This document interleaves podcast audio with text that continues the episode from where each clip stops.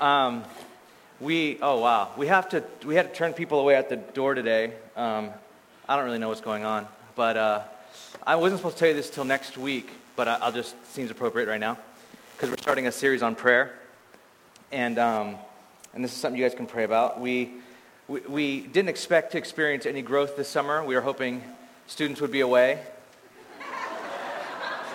and we would shrink down to a size where it was manageable around here, and that has not happened.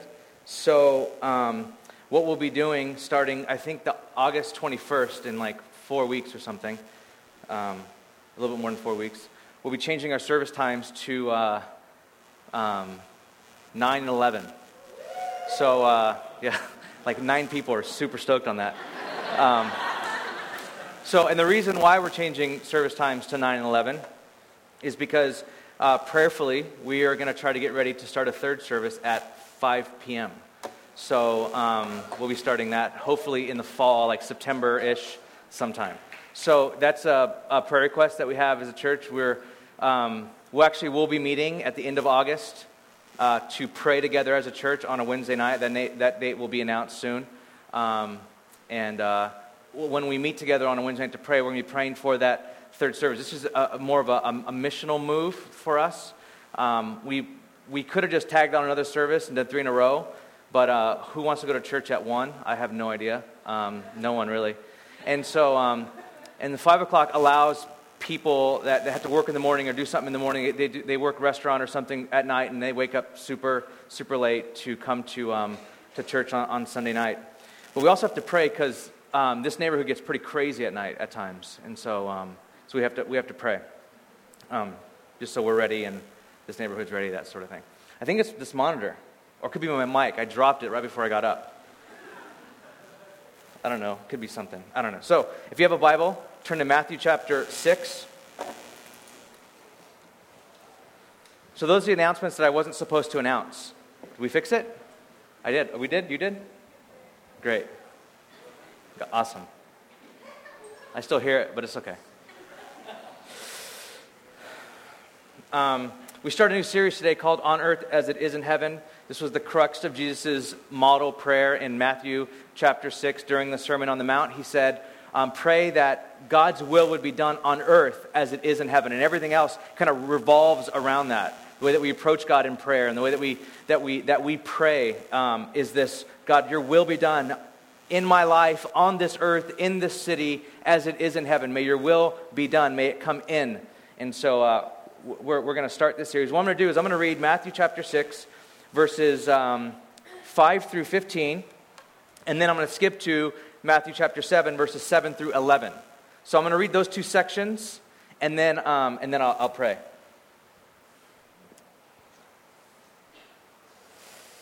Matthew 6, verses, verse 5.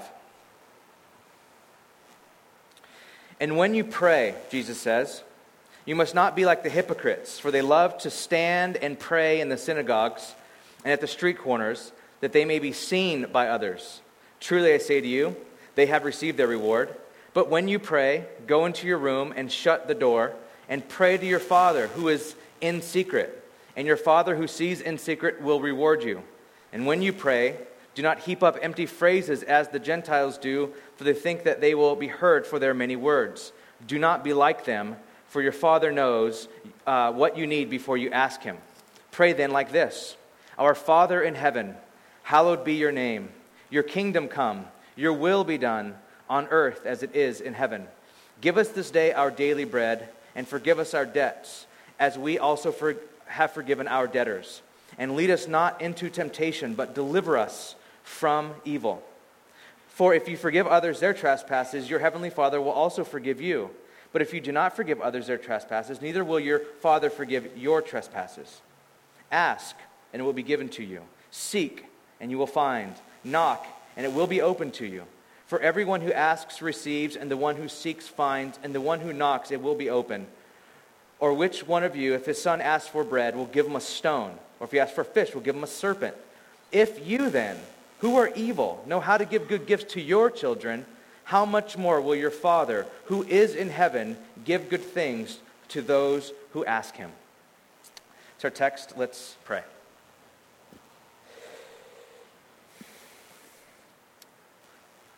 God, this morning I, I really don't want to, um, and we don't want to, I don't think anyone here really wants to be impressed by a man.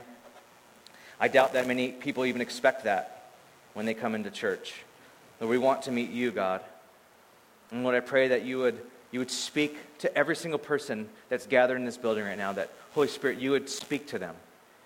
You would speak to them how, Father, you long to meet with us in relationship, how you long for intimacy, how Christ, you came and you bled and you died for our sins, that you would bring us to God, that you would reconcile us to God, and that we would have a relationship with you, God.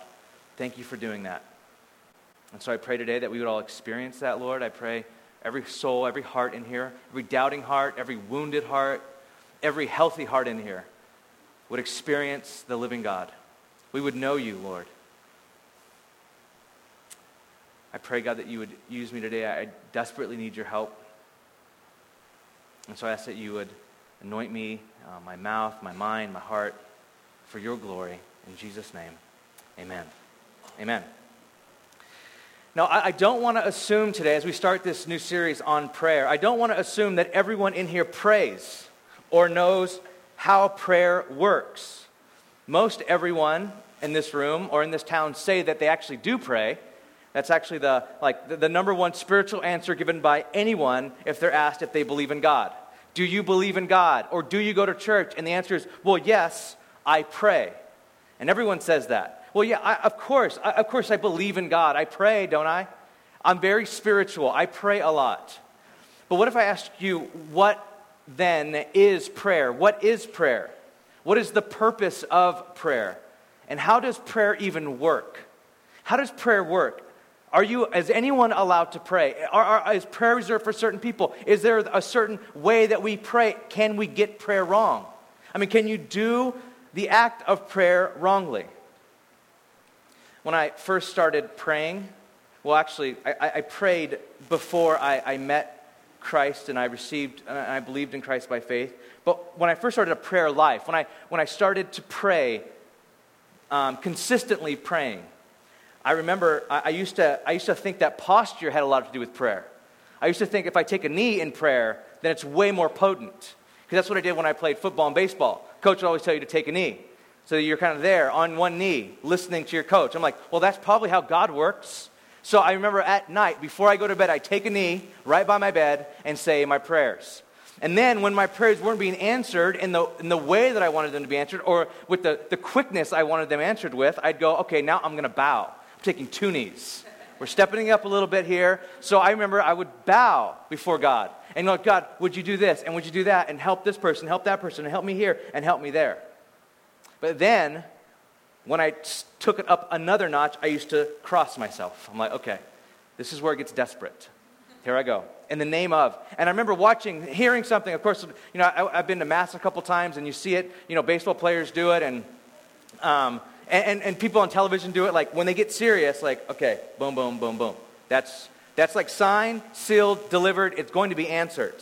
So I didn't just pray in the name of Jesus, but I, I covered the whole Trinity. In the name of the Father, and the Son, and the Holy Spirit. So all of God got my prayer, and of course it's going to be answered now. And I used to think that if I did all of these things together, then God would hear my prayers. Some people incorporate prayer, beads in their prayers, or incense when they pray, or special music, or prayer lists, or acronyms to pray through. I mean, we've tried it all. You've probably tried a million different ways to get a very active and good prayer life. All of us have. And when we think through this, is there even a right way to pray? Is there a wrong way to pray? Does posture play into how I pray? And what's the reason I pray? If God already knows what I need before I ask, that's what Jesus just said, then why, what is the point of prayer? Why do I even pray if God already knows? I'm like, God, cool. You know, I know, I know that you know. All right, all right. And then I'm out. And that's a quick prayer, right? Like you wake up in the morning, you know, I know. Okay, good. And then that's it, and I could go along with my day. In Matthew chapter 6, Jesus teaches, here in his famous Sermon on the Mount, what he does, he says, actually, there is indeed a very wrong way to pray. You can actually pray wrongly. There's a way to pray that misses the point of prayer entirely. a way to pray that makes it about you and not about whom you're praying to. However, Jesus doesn't just leave us there. He doesn't go, okay, you pray wrongly. You're such a hypocrite. You're such a Gentile, which, which meant you didn't know God. You pray like people who don't know who God is personally. He says that. He says, don't pray like this. This is how the Gentiles pray, those that do not know God, that are not other people of God. And don't pray like the hypocrites pray, the hyper religious people that just pray to be heard. Don't pray like that. He actually says, he shows us a better way. Pray like this. There is a right way to pray, a real and honest way to pray that knows who God is, knows our relationship with God. There is a way to pray, Jesus says here, where we are able to come before the living and personal God with our messy lives, with our requests, with our fears, and with our temptations. And this is what Jesus addresses here in what we call the Lord's Prayer. It's probably better understood as the Lord's model prayer or the disciples' prayer. But before Jesus gets into the model of how we are to pray, we'll look at that in the next several weeks. He speaks, how do we, how are we not to pray? What about the hypocrisy in prayer? How do we avoid being hypocrites when we actually approach God in prayer? And so, what I want to look at today in this text is both the hypocrisy of prayer but also fold into that the intimacy in prayer. The hypocrisy of prayer and also the intimacy in prayer. And how we avoid one and actually turn to the other. What you notice very at the very beginning of verse 5, when you first begin to read what Jesus says about the hypocrite, it doesn't sound that bad at all.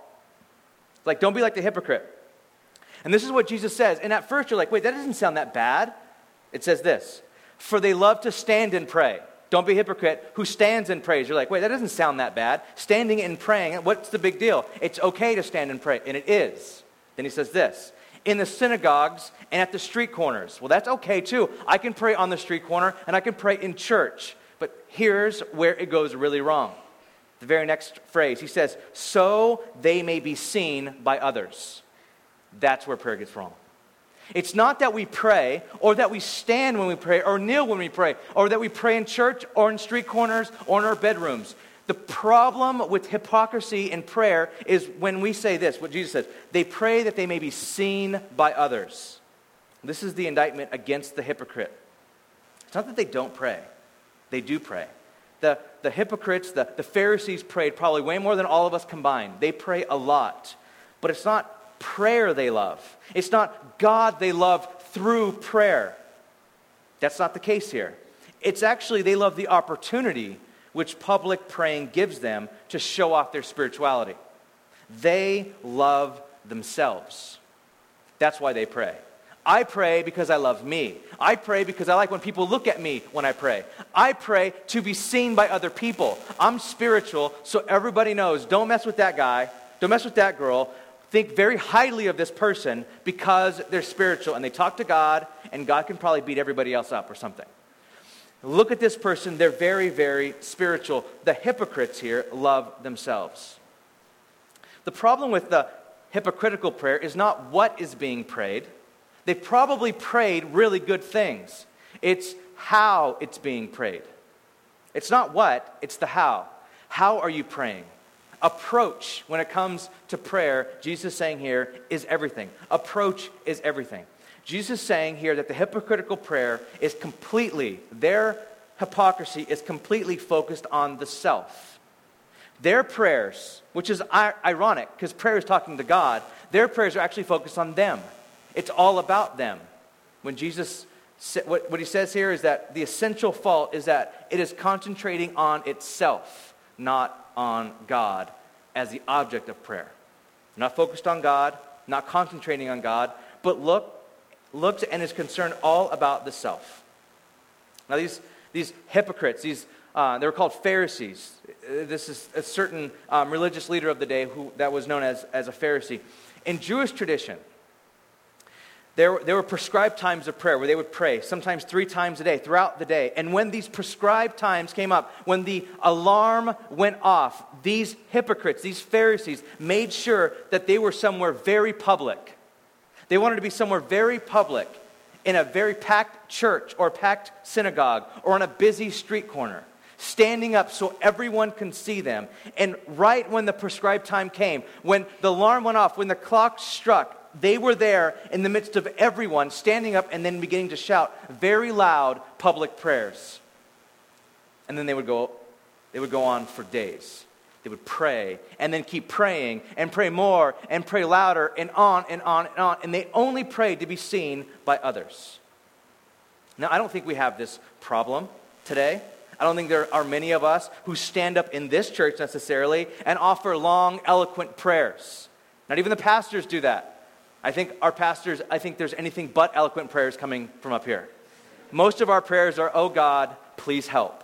That's not really eloquent, okay? So when we get up here, we get, we, this is not really what happens in our church. There's not someone who stands up in the middle and offers up this eloquent prayer or during worship stops the worship team and everyone just starts, this one person starts praying or all these other people start praying to be seen upon. This is not really what happens here. Now, just a note on practicality. There's probably fairly, uh, lot, probably several people that are new here over the last year or so, and I really haven't mentioned this for quite some time. But this is why we dim the lights during worship. If you didn't know why we dim the lights during worship um, to make it more theatrical or something, that's not why we do it, okay? We're not trying to go theatrics here. We don't have fog machines or laser lights or anything like that. The reason why we dim the lights here is we don't want you to be distracted, distracted, nor do we want you to be a distraction. That's why we dim the lights. We dim the lights so you sense that you are in a prayer closet here. And that's what this that what Jesus is really talking about. When you get in your prayer closet, you close the door. You shut the door to distractions. You shut the door to things around you. I mean, you could be in a prayer closet in the church. You could be in a prayer closet on the corner. You don't you, you, would shut the, the distractions in the world off around you and you focus in on God. That's the, the reason. We had someone recently leave the church that emailed and said they left because we put red lights in the ceiling like they thought they were in hell or something. I don't know what they were thinking, but they, that's why they left. For like, we didn't put those in there. Um, I think the Swedes did when they built this 100 years ago. So um, that's not all, all, our bad. I mean, we like them, we love them. Actually, if they took them out, we'd be sad. But that's not why. And so people are like confused. Why do you dim the lights? Why are there red lights burning through like we're in purgatory or something? Like what, what are you why, why so much fear? Or so, i don't know what they were thinking or why they would even think that. We dim the lights for this very reason distraction. We don't want anyone that's why we don't put spotlights on us. And, again this is not bad this is just why we do it.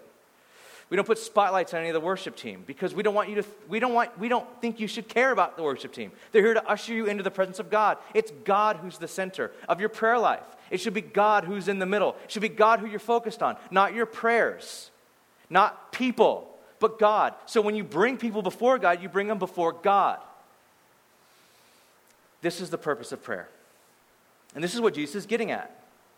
So they, these, these Pharisees would stand up and make it all about them. Look at me. Look at my eloquent prayers on street corners and in synagogues. There are not many of us that would stand on the corner of Market and Castro standing up praying out loud. You'd probably be beat up. There's not many people that would do that. The point of hypocrisy is not that that's bad. Standing on a street corner and praying is not bad. Standing up in churches praying is not bad. The point of hypocrisy is that Jesus is addressing in Matthew 6 in giving. He starts with giving, he moves on to praying, and then he moves on to fasting. The reason why he does this is it's doing the right things praying, giving, fasting, doing the right things, but for the wrong reason. I give so I could be seen. I pray so that people know that I'm spiritual. I fast so everybody knows I'm really connected to God and sad all the time. It's the reason. What is, what's behind those things? That's what Jesus is getting at here. Public pr- praying to be seen by people may not be one of our problems. However, that doesn't mean we're not hypocritical in prayer. Because you don't struggle with standing up in church and saying these long, eloquent prayers or standing on the street corner praying out loud, doesn't mean you don't, you're not a hypocrite when you pray. Doesn't mean that I'm not a hypocrite when I pray.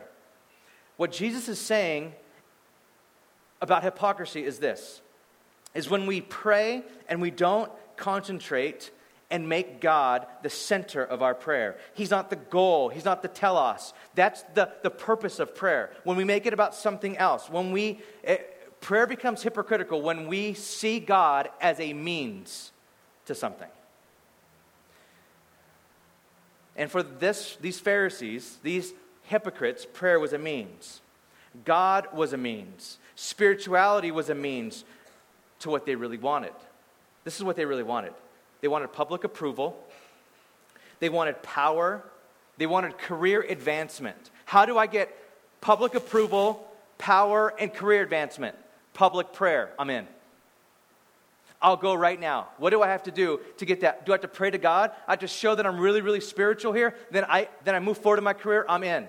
If I do I show I'm really spiritual here, then I get public approval. Then people will look at me and think I'm awesome. I'm in. I'll pray out loud. That is the point at the heart of hypocritical praying. God was a means. That's why they prayed.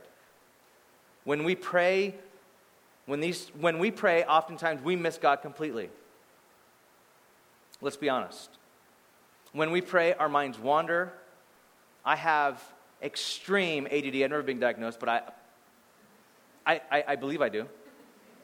I will be in prayer, and then, you know how, um, okay, I'll be in prayer, or kinda, I don't know, I don't know if you call it prayer. I'll, I'll be there like, I'm going to pray. How about that? That's what I do. I sit down and go, I'm going to pray now. And then I start looking around my office. I'm like, if I move that shelf there, and I painted that wall, I would probably be able to pray better because I wouldn't be so distracted by that. Maybe I should do that. How would I do that? I, I, would actually need a new bookshelf. Okay, so what bookshelf? I did see one online, and then I'm gone. I'm like, what was I doing? Why did I sit here? Oh, I was praying. Oh my gosh, that like an hour has gone by. That's, that's normally how we sit down to pray. This is kind of how it happens. Maybe some of you guys are really, really good. You sit down and you're disciplined, and that's awesome. But for a lot of us, this is how we try to pray. We pray and we miss God completely. When we pray, we make it not about our relationship with God, but the things that we might get from God if we pray rightly. Or when we concentrate on ourselves. And this is personally where I'm totally busted. This is me. This is where most of us, or some of us, are totally hypocritical in prayer. Another way that we're hypocritical in prayer is by prayerlessness. Hypocritical praying happens in prayerlessness. Some of us, let's just, I'll be totally frank, some of us in here do not pray at all. At all. You don't pray. You believe in God, but you don't pray. And you know what you would be called? A hypocrite. A complete hypocrite. And this is why. I'm not trying to condemn you or make you feel bad. I'm just telling it like it is. You believe in God, but you don't pray. Basically, prayerlessness is basically to you, when you, when you don't pray and you believe in God, it's basically functional deism. You believe in God. You believe that God has saved you, but you don't believe he, that He's personally connected to you. You believe that He remains at a far off distance. You know He exists, and He will bring the world to some expected end and that he does come into your life maybe at crucial points like marriage, career choices, but other than that, he's totally absent from your life. That's deism. That's wrong. That is not the biblical God at all. That's hypocrisy. And here's why it's hypocrisy it goes against everything that is true about God. God has a name. In Genesis chapter 4, in the line of Seth, it says that the people started to call out on the name of the Lord. You know what that means? First of all, they began to pray very early on. And they began to call it the name of the Lord, which means God can be known. He's a person. And Jesus even introduces this scandalous term, Father, our Father. When you pray, pray like this Our Father. Your Father who sees in secret will reward you openly. Your father knows everything you need before you even ask him. He's your father. Look at that relationship there. Do you think that that God who is intimately, who wants to know you intimately, is far off? It goes against everything God is. But it also goes against everything that you truly believe. If I was to press this a little bit, if I said, if you don't pray, why don't you pray? Well, I would say to you, you're, you're, you're functionally practicing deism. And I would press it this way you probably don't even believe that yourself. If I said to you, Do you believe that time can save you? If enough time passes, time can save you. Do you believe that money can save you? Do you believe your talent can save you? Most of us, many of us would go, that's silly. Of course, money can't save me, and time can, can't save me, and, and, and talent, my talent can't save I know that. If you're not praying, then you are quietly confident that time, money, and talent are all you need in life. That sentence really, really convicted me. Think about this.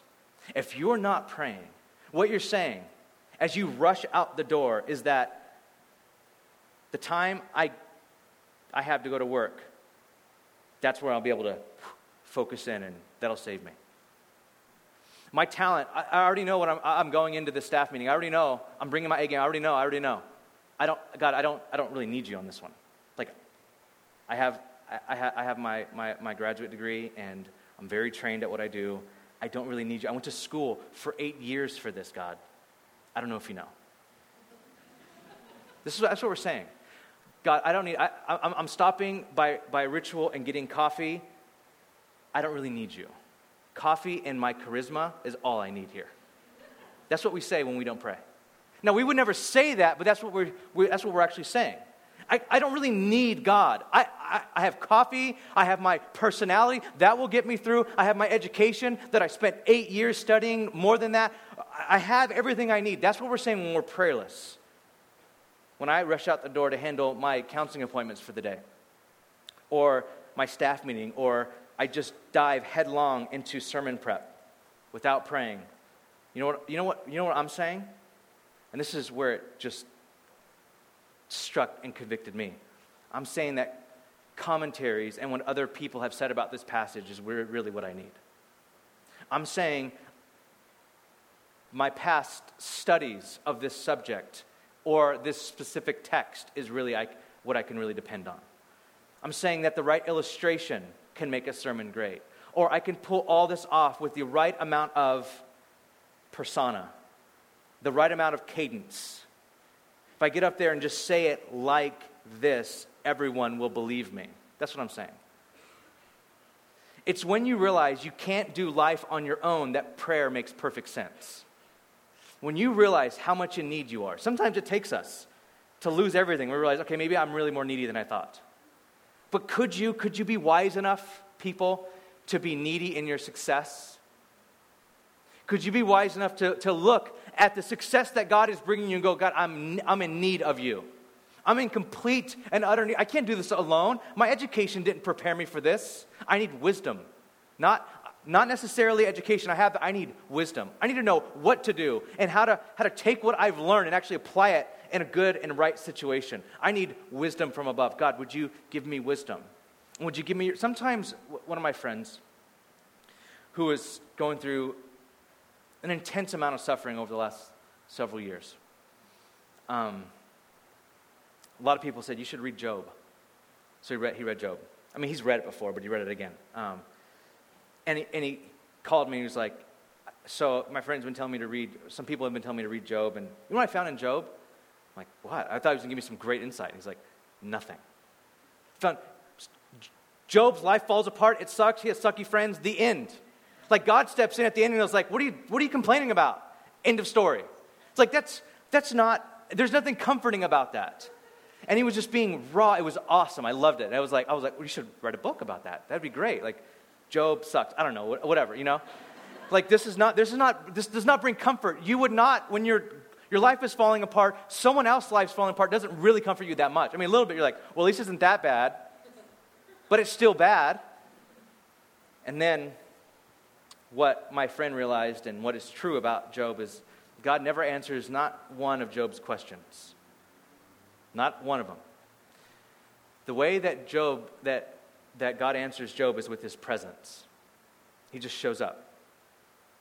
See, there's a lot of time when we pray and we're like, God, I, I, need, I need this, I need that, I need this, and I'm not going to keep praying unless you give me that. What you're saying is God is just like, he's a, he's a means to an end. I'm using this time of prayer to meet all my needs. And when you don't show up the way I want you to show up, God, I'm out. That's, you're using God. A lot of times, God doesn't answer all of our specific prayer requests. He never answers them in all the questions that you have. The way that God answers them is with His presence, and that is the point of prayer. The point of prayer and the purpose of prayer is God. It's not prayer. Actually, I was reading, we, we uh, recommended this book to you um, called A Praying Life. Um, did we, there's an announcement. It's downstairs. It's probably sold out by now, but anyway.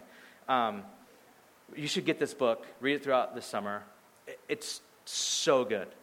Um, in there, I don't, I don't have it on the screen or anything, but um, I just had it in my notes just in case it popped into my head. This is what um, his name is Paul Miller. What he wrote about about the purpose of prayer. He said, oddly enough, many people struggle to learn how to pray because they are focusing on praying, not on God. Making prayer the center is like making conversation the center of a family mealtime. In prayer, this is so good. In prayer, focusing on the conversation is like trying to drive while looking at the windshield instead of looking through it. Isn't that great? It freezes us, making us unsure of where to go. Conversation is only the vehicle through which we experience one another. Consequently, prayer is not the center. Getting to know a person, God, is the center. See, this is the purpose of prayer. And I don't, I don't know, it's, it's not your lists that are the purpose of prayer, it's not your paradigm of prayer, it's God, the person, who's the purpose of prayer. Getting to know Him, being intimate with Him. And so when we say, I don't need you, it destroys prayer, completely destroys it. Or when we go, we only need you to meet my needs, we destroy prayer. A needy heart is a praying heart. Dependency is the heart of prayer. E. Stanley Jones, a famous 20, 20th century missionary to India, said this Prayer is a time exposure to God. So I expose myself to God for an hour and a half or two hours a day, asking less and less for things and more and more for Himself. For having Him, I have everything. He gives me what I need for character, conduct, and creativeness. So I am rich with His riches, strong in His strength, pure in his purity, and able in his ability. This is the purpose and the point of prayer is the person of God. Next, hypocritical praying happens in pretense. Hypocritical, hypocritical praying happens in pretense. See, the most important thing about prayer is that we, we must realize that we're approaching God. Okay? We are approaching God in prayer. You approach the living, risen God in prayer. And that's the only thing that matters. It would, if we would realize that we are approaching God, everything else would fall into place. Everything else would be right. And since we are approaching God, we must realize that God knows everything. He knows everything when we pray. This is why Jesus says that when you approach God, know that as your Father, He already knows what you need before you ask Him. So he says, don't heap up empty, empty words when you approach him. Don't come with all of your repetitive words over and over and over again. He already knows. Don't think that your many words will get what you want out of God. That's not the heart of prayer. He says, when you approach God, know that He knows everything already. So you're not giving God new information when He prays. You're not like, God, um, I'll tell you something that you don't really know um, about me. That's not, you're not giving God new information when you pray. And since we're not, when we, when we pray, we're not, we're not praying to inform the Father on matters which He is ignorant. We're there to worship Him, we're there to relate to Him, we're there for intimacy. He knows our needs before we ask them. He knows our worries before we tell Him. He knows our sins before we confess them. He knows our distractions before they distract us. Therefore, stop the pretense. Stop the pretending. Stop acting like you're hiding something from God. Would you stop? Stop approaching God like He doesn't know your sin. Stop approaching God like He doesn't know your desires, good or evil. Stop approaching God like He doesn't know every hope that you have. And stop trying to trick God, going, well, if I ask for this, He's going to give me the opposite. So if I ask for the opposite, I'll get what I really want. That happens. That actually happens some people didn't laugh. They're like, oh my gosh, I'm busted. Like that, we think, okay, I know that God, whenever I pray for patience, I get suffering. Okay, so that doesn't really work. So if I pray for the opposite, then God, I don't want a girl right now. I just don't. Stop lying. Like, why would you do that? Like, God's like, you got me. I'm going to give you one now. we have to stop pretending. He knows that you're ADD. He knows you're messy. He knows the real you. He knows the real you. So bring the real you to meet the real God. And to be honest, nothing will expose how self absorbed, anxious, and frantic you are like prayer. Try to sit down. Give yourself a solid 15 minutes of complete silence with no distraction, phone off, not silenced, because it goes in your pocket, off.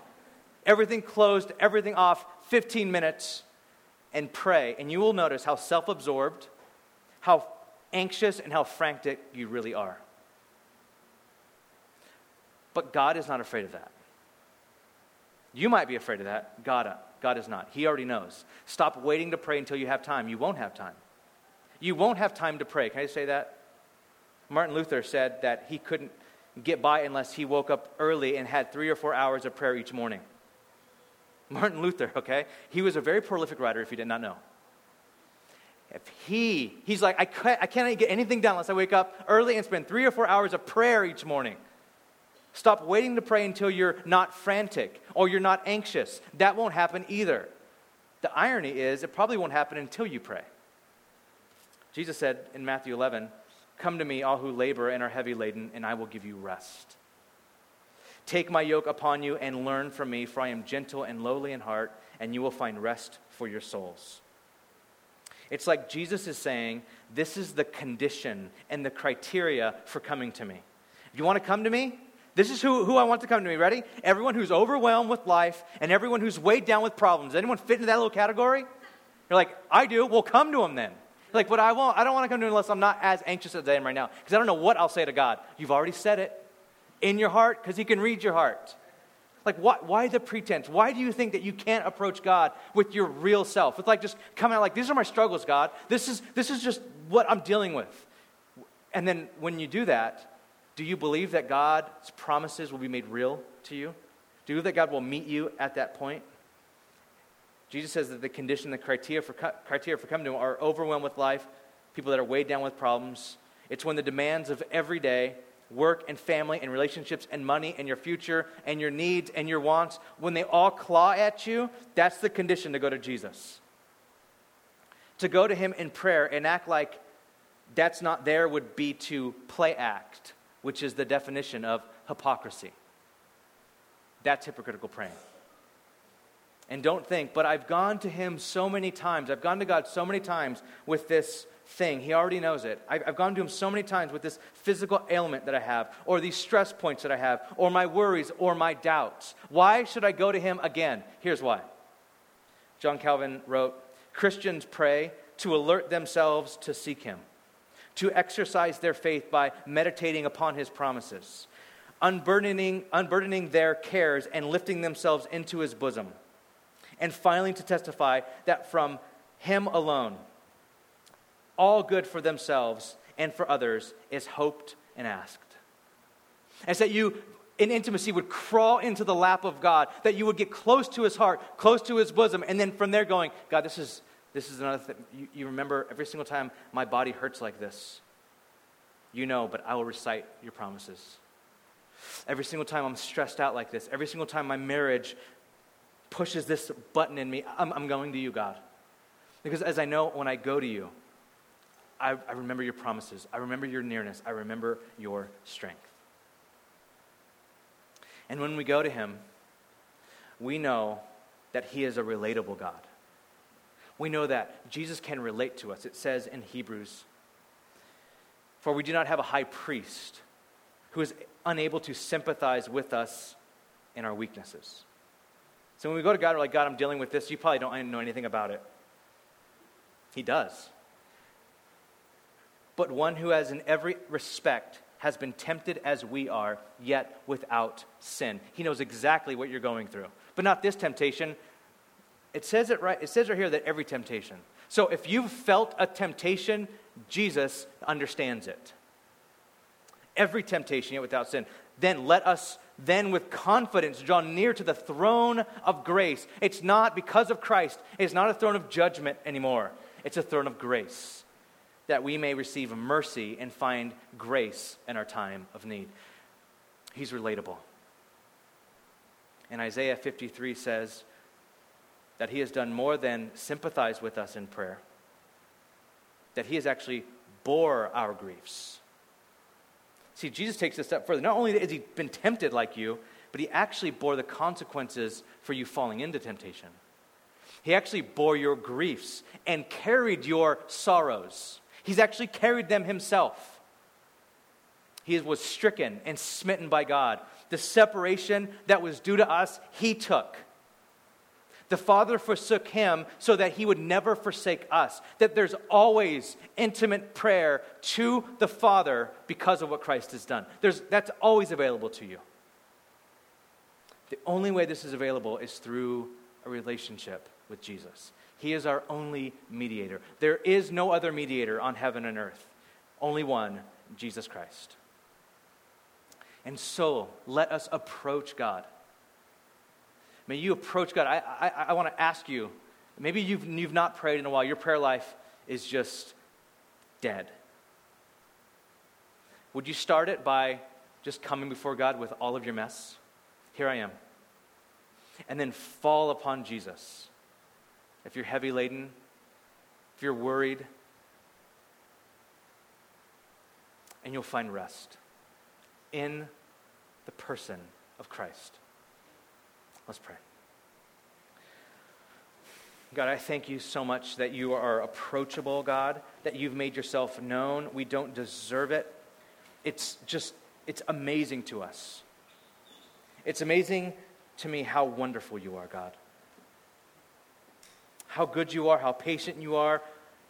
And I pray, Lord, that, that um, everyone here, that people here, that they've never turned to you before they would turn to you now. They would trust in you. They would repent of their sins. They would come before you just as messy as they are and say, Lord, here's all my junk. Here's all my mess. And I want to turn to you. Lord, bring those people. Give people faith to trust in you. Even things that seem absurd. There's no way I could turn to God and Him answer this prayer. There's no way I could turn to God and Him actually remove this care, this burden, this wound, this past. You're able, God. You were wounded for our transgressions. You were bruised for our iniquity, Lord. The chastisement that brought us peace was upon you. And by your wounds, by your blood on the cross, we are healed. Lord, I pray that you would heal people today. That these sermons over the next couple of weeks would be catalytic and, and, and just allowing our prayer life just to be so real and intimate with you. We throw aside, we repent of our hypocrisy. We repent of making prayer about us. Lord, we repent about uh, uh, uh of making prayer uh, about getting what we want. We repent of not praying. And we repent of just the, the, the facade, the, the masks, the hypocrisy that we put on. And we come to you as we are, knowing that you give us a new identity. In Jesus' name, amen.